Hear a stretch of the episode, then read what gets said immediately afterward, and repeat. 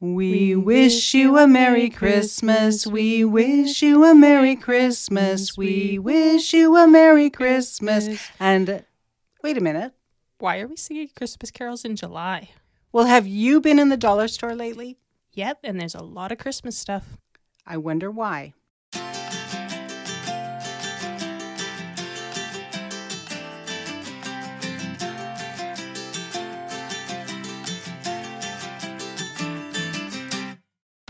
Welcome to the Real Time Roots podcast. I'm your host, Chris Dalziel, and this is my co host, Sarah. Hello, everyone. At Joybilee, we help you grow your own food and remedies so that you can create health and wellness for your family naturally. In today's episode, we want to talk about one very easy way to get started with food storage, and that's cold storage or root cellaring. That's the way people stored food for millennium. And it's really easy to get started, so we want to help you do that today. Why were we talking about Christmas in July? Well, it's because of the just in time inventory management system that all stores, all retail establishments, and a lot of wholesale places too use to control their inventory. That way, they don't have to have warehouses full of stuff waiting to be shipped out. And that worked for a long time, but it's not working anymore you probably noticed when you go into your grocery stores or your hardware stores that there are some bare spaces on the shelf. And that is because of the just in time inventory system. One of the key points about the just in time inventory system is that they don't hold stock in a back room. So, what is on the shelves is by and large what the store has available. And if it's not on the shelves, they're waiting for it to come in on the next delivery truck or maybe two delivery trucks down the line, or three, or four, or five. It really depends on the distributors who are also part of this just in time system. As we mentioned, local dollar stores and small distributors currently have a lot of Christmas inventory that is on their shelves that they are trying to sell in July. And that is because the ships didn't get into the ports at the right time, which meant the deliveries were delayed, and instead of having all the Christmas stuff in November, we're getting it later. Now, when it's something like Christmas that your life doesn't depend on, it doesn't seem to be a big deal. In fact, it's funny. But when it's something that we are depending on, like groceries or medicine or other things, maybe school supplies, and they're not in the stores when you need them, we're in trouble. And so we want to talk to you today about the way that some of our ancestors dealt with these shortages in their time and what we can learn from the situation where we can apply today and we can do better. In rural areas, you're likely to see more gaps on the shelves. In my hometown, uh, some of the inventory on the grocery store trucks gets diverted when the trucks stop off in the major centers before us. So sometimes they don't get in what they ordered, or they don't get in special orders because they ended up in the bigger center instead of getting all the way here. So if you're in a small center versus a larger city, you may already be seeing some gaps on the shelves. But you have an advantage if you're in a rural area. You have access to farms and farmers. And with being in July now, there is fresh fruit, fresh produce, and everything you need to start preserving in season locally. So when I was a little girl in the 1960s, when you went to the grocery store in winter, you wouldn't have all of the things that we get in the grocery store today. You wouldn't have bananas, you wouldn't have cantaloupe and melons in the middle of winter. There were a lot of cabbages though. And the reason for that is that cabbages are actually in season in winter. And so, one of the things we want to share with you is about seasonal eating and about some of the ways that our ancestors actually preserved food. Now, the historical way that nations have dealt with food shortages, we can actually look back on those and learn from them. So, during World War I and World War II, governments encouraged their people to grow victory gardens. And it didn't matter which side of the war you were on because Germany did it, England did it, the United States did it, Canada did it. And they encouraged their people to grow victory gardens, which were vegetable plots that were planted, small vegetable plots that were planted in people's backyards. They turned their lawns into gardens. And the war inspired people to start growing food again because they had stopped for a while. There's a lot of propaganda around it, admittedly. It was on fire with patriotism because you grew a row as your way to contribute to the war effort. But it also made sure that people had food when there were food shortages, when food was cut off.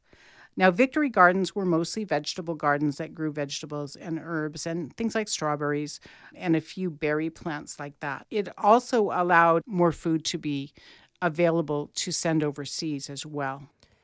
Also, growing food locally in backyard gardens, or as they were stylized then, victory gardens, was a way to remove some of the stress from the food distribution system because fresh fruits and veggies require specialized trucks, especially in summer, to be able to get them to their destination cool and cold.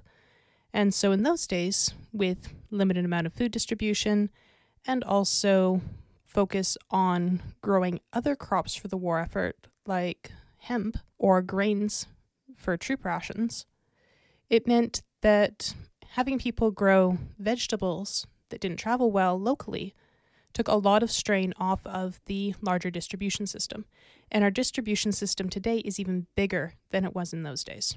Another thing about the Victory Gardens is it made sure that there was adequate fruits and vegetables for children growing up and for households. And they reported that after the war, many people were healthier than they were before the war because of the additional fruits and vegetables in their diet.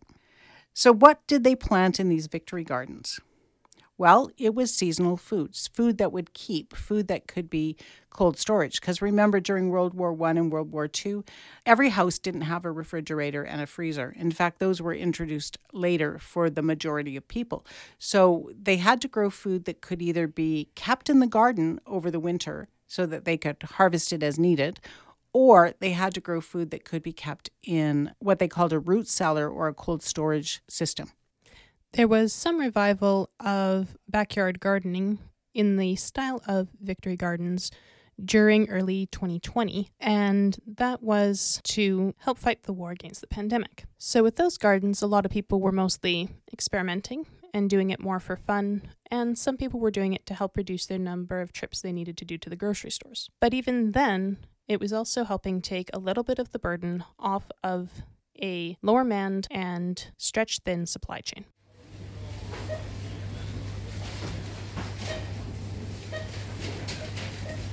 So, when they grew the Victory Garden and when they were looking for food to cold storage, it was important to grow the right kinds of food because not every food can be stored easily with cold storage.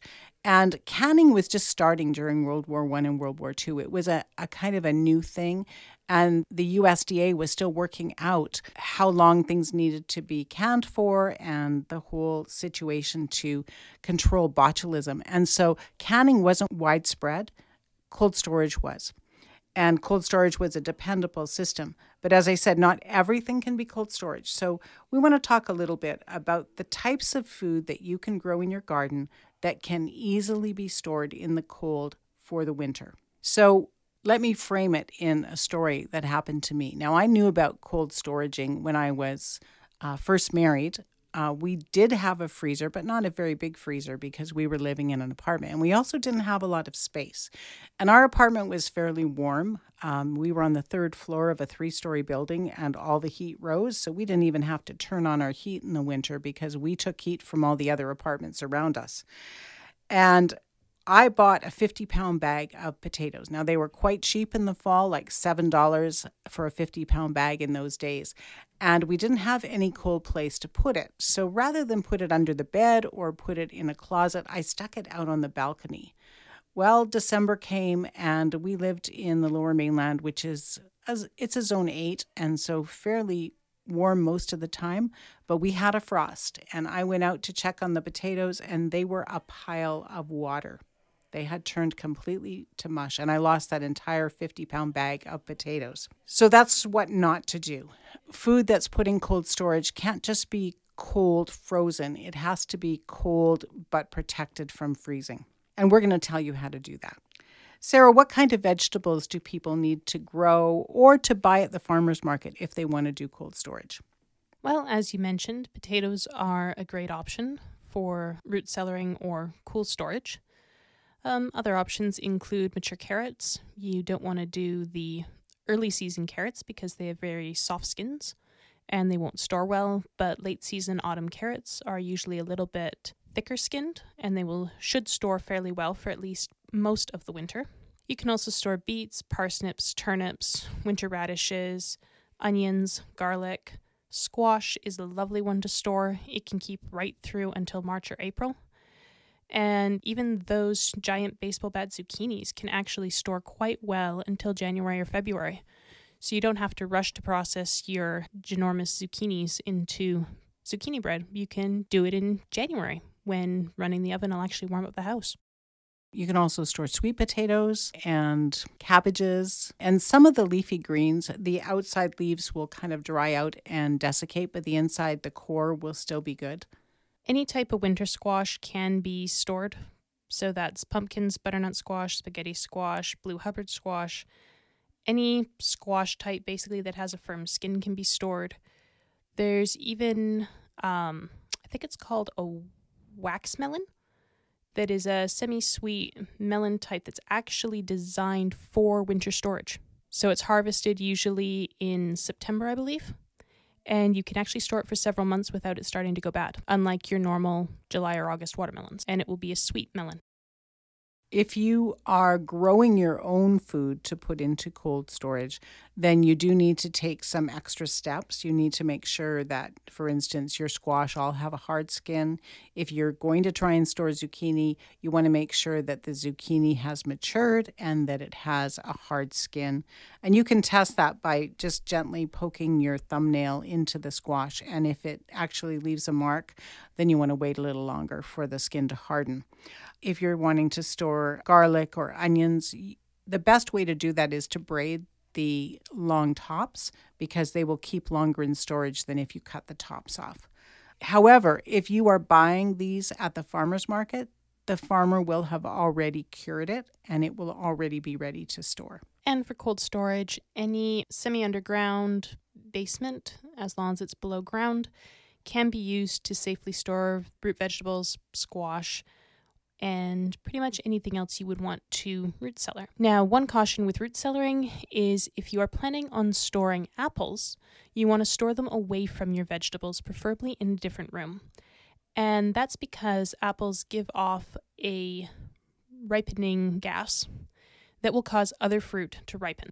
Ethylene dioxide. Thank you, Chris. And if it's with your potatoes or your squash, it'll make those start going soft before they otherwise would. However, I do take advantage of it with my last hurrah harvest of green tomatoes right before the killing frost. And I put my green tomatoes in the same room as my apple boxes so that the apples will encourage the tomatoes to ripen and I can actually extend my tomato season. You're being tricky. Good for you.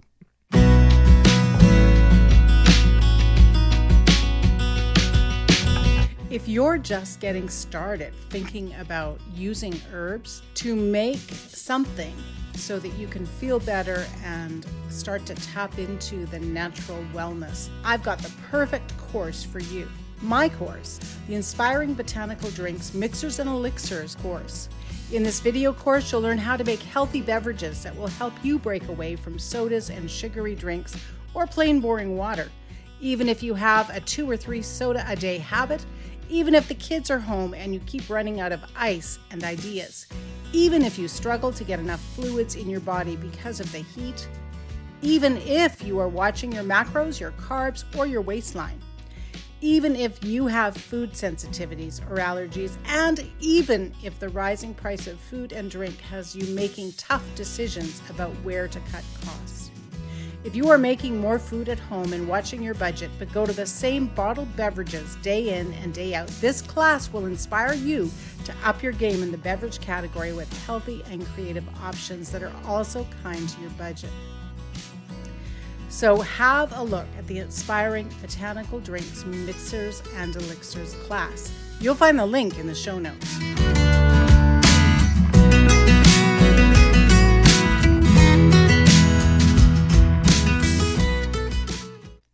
So, in the old days, people actually built root cellars outside and they would put them below ground. The main thing with a root cellar or a cold basement is you'd like it to stay around 50 degrees Fahrenheit.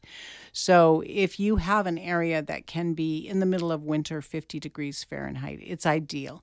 So some people do that by sinking a freezer into the ground, two feet underground, and then putting straw on top to keep the underground temperature is generally in the 50, 40 to 50 degree range so it won't freeze.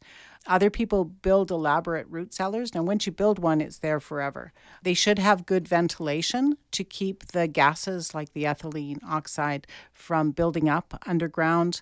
Um, and that's quite elaborate, and you can find instructions for that.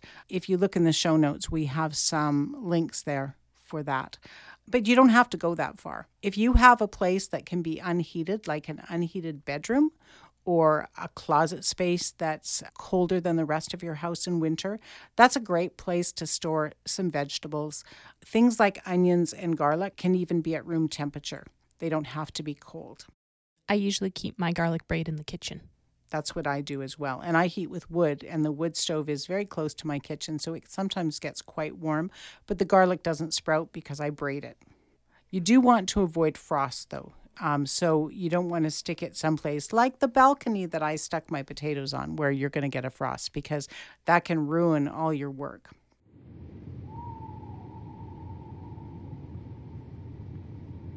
Now, the other thing is some, if you're gardening, some of the things like carrots and beets and potatoes, cabbages even, can be actually buried and kept underground and just harvested as needed. Buried with straw. Buried with straw. The straw enables you to keep the ground from freezing so that you can harvest fresh carrots or beets or potatoes, as the case may be, throughout the winter. If you don't have the straw layer, the ground may freeze and you may not be able to actually dig into the dirt to be able to harvest during the winter. We have a friend who regularly heavily mulches in her carrots every autumn, and throughout the winter, she harvests fresh carrots all year.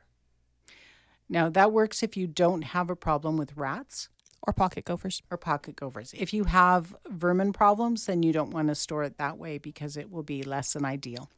When you're storing um, carrots and beets and other root vegetables like parsnip, the ideal thing is to put them in a box with some sand. You can use like a Rubbermaid container or something like that. And um, stick them in the sand, bury them in the sand, single layer, put some sand, another layer, put some sand, and that will keep them in good condition for eating all the way to March or April. And the sand needs to be lightly damp. Lightly damp, not not dripping, but like beach sand. I've also heard of people using sawdust. Yes, I've heard of that too. And again, it would need to be lightly dampened, and sawdust may be easier to get than clean beach sand because you can get uh, fuel pellets that you can hydrate with boiling water let cool, and then use that to pack your vegetables. And you will have less chance of molds forming because you're starting with something that is a clean base. So when you say fuel pellets, you're talking about what somebody would use for a pellet stove. Yep. And you can actually get ones that are pine and fir, which shouldn't affect the flavor of the vegetables, but will repel bacteria and molds. That's a great idea. Good idea, Sarah. So, we've been talking about how you can preserve food if you don't have a big freezer, if you don't want to do canning, if you don't want to do dehydrating. It's basically the easiest way for someone to get started in preserving food. Now, the good thing about it is it gives you vegetables that you can then use for soups and stews all winter long. What I do want to share, though, is that the length of time these fruits and vegetables will last. They're not all going to last till March or April. So you're going to want to eat them as you go through them and you start to see ones going soft, you're going to want to eat them then. Or if you start to see any kind of decay happening, you want to eat them then. So some things like cabbages will last till January. Um, I have had pumpkins and butternut squash last until March. Potatoes, usually by February or March, are starting to form eyes. You can still eat the potato if you cut off the eyes, but they're getting ready to be planted in the ground by March. So your potatoes pretty much are going to be finished by March or April. Carrots and beets, um, they will start to sprout, and you can actually eat the greens from them when I say sprout, they, they'll start to develop their their green tops because they're getting ready to go into the ground and grow seeds for next year. So when you see those green tops forming, that's an indication that it's time to eat those. But you could also eat the green tops. The same with parsnip turnips, winter radishes. So, as you're looking at your cold storage, there is some management involved. It's not just put them in cold storage and walk away for six months. So, make sure you're eating through the food. And a great way to do that is by making soups, making stews, and those kinds of things.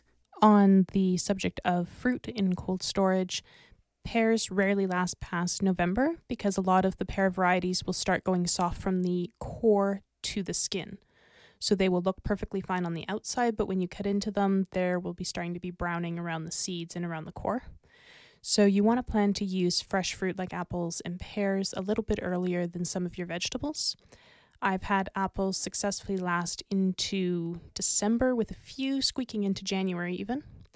But by that time, the skins are starting to get a little soft and a little rubbery, and they're just not as nice for straight eating, but they still work awesome for fresh applesauce or as a baked apple crumble. Nothing beats a fresh baked apple crumble in January.